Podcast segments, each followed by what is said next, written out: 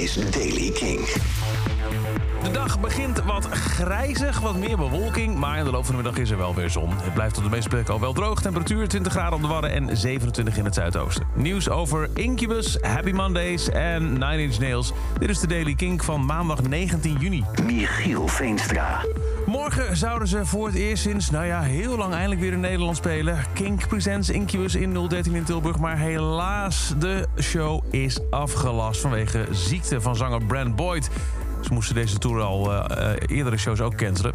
Ze zijn met het volgende statement gekomen aan onze fans in Frankrijk, Nederland en België. Het spijt ons te moeten aankondigen dat we onze shows van deze week moeten annuleren. Helaas heeft de dokter aanbevolen dat Brandon meer tijd neemt en de komende dagen rust houdt voor zijn stem. Slechte nieuws is, er komt geen vervangende datum. Je krijgt natuurlijk wel je geld terug, maar Incubus maakt deze show niet goed, helaas.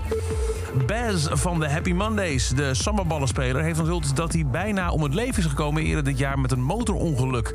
Hij was met een groep professionele offroad-rijders eh, in de bergen bij Magaluf op de weg. En op de terugweg zei hij dat de controle over zijn motor verloor en een flink ongeluk had. Botten gebroken, brak mijn voet.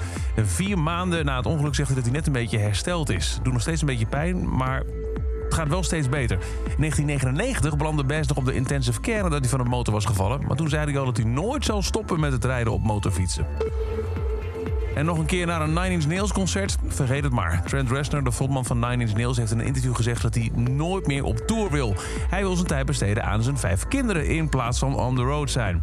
Hij gaf aan in het interview dat zijn prioriteiten zijn verschoven sinds hij vader is geworden, waarbij muziek gewoon een minder prominente rol is gaan spelen.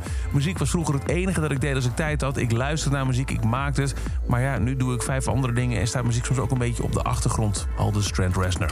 En dat is over deze editie van The Daily Kink. Elke dag een paar minuten bij met het laatste muzieknieuws en nieuwe releases. Niks missen? Abonneer je dan op The Daily Kink in de Kink-app. Krijg je elke ochtend bij het verschijnen van een nieuwe aflevering keurige melding op je telefoon. En vanaf 7 uur vanavond hoor je weer meer nieuwe muziek en muzieknieuws in Kink in Touch. Elke dag het laatste muzieknieuws en de belangrijkste releases in de Daily Kink. Check hem op kink.nl of vraag om Daily Kink aan je smart speaker.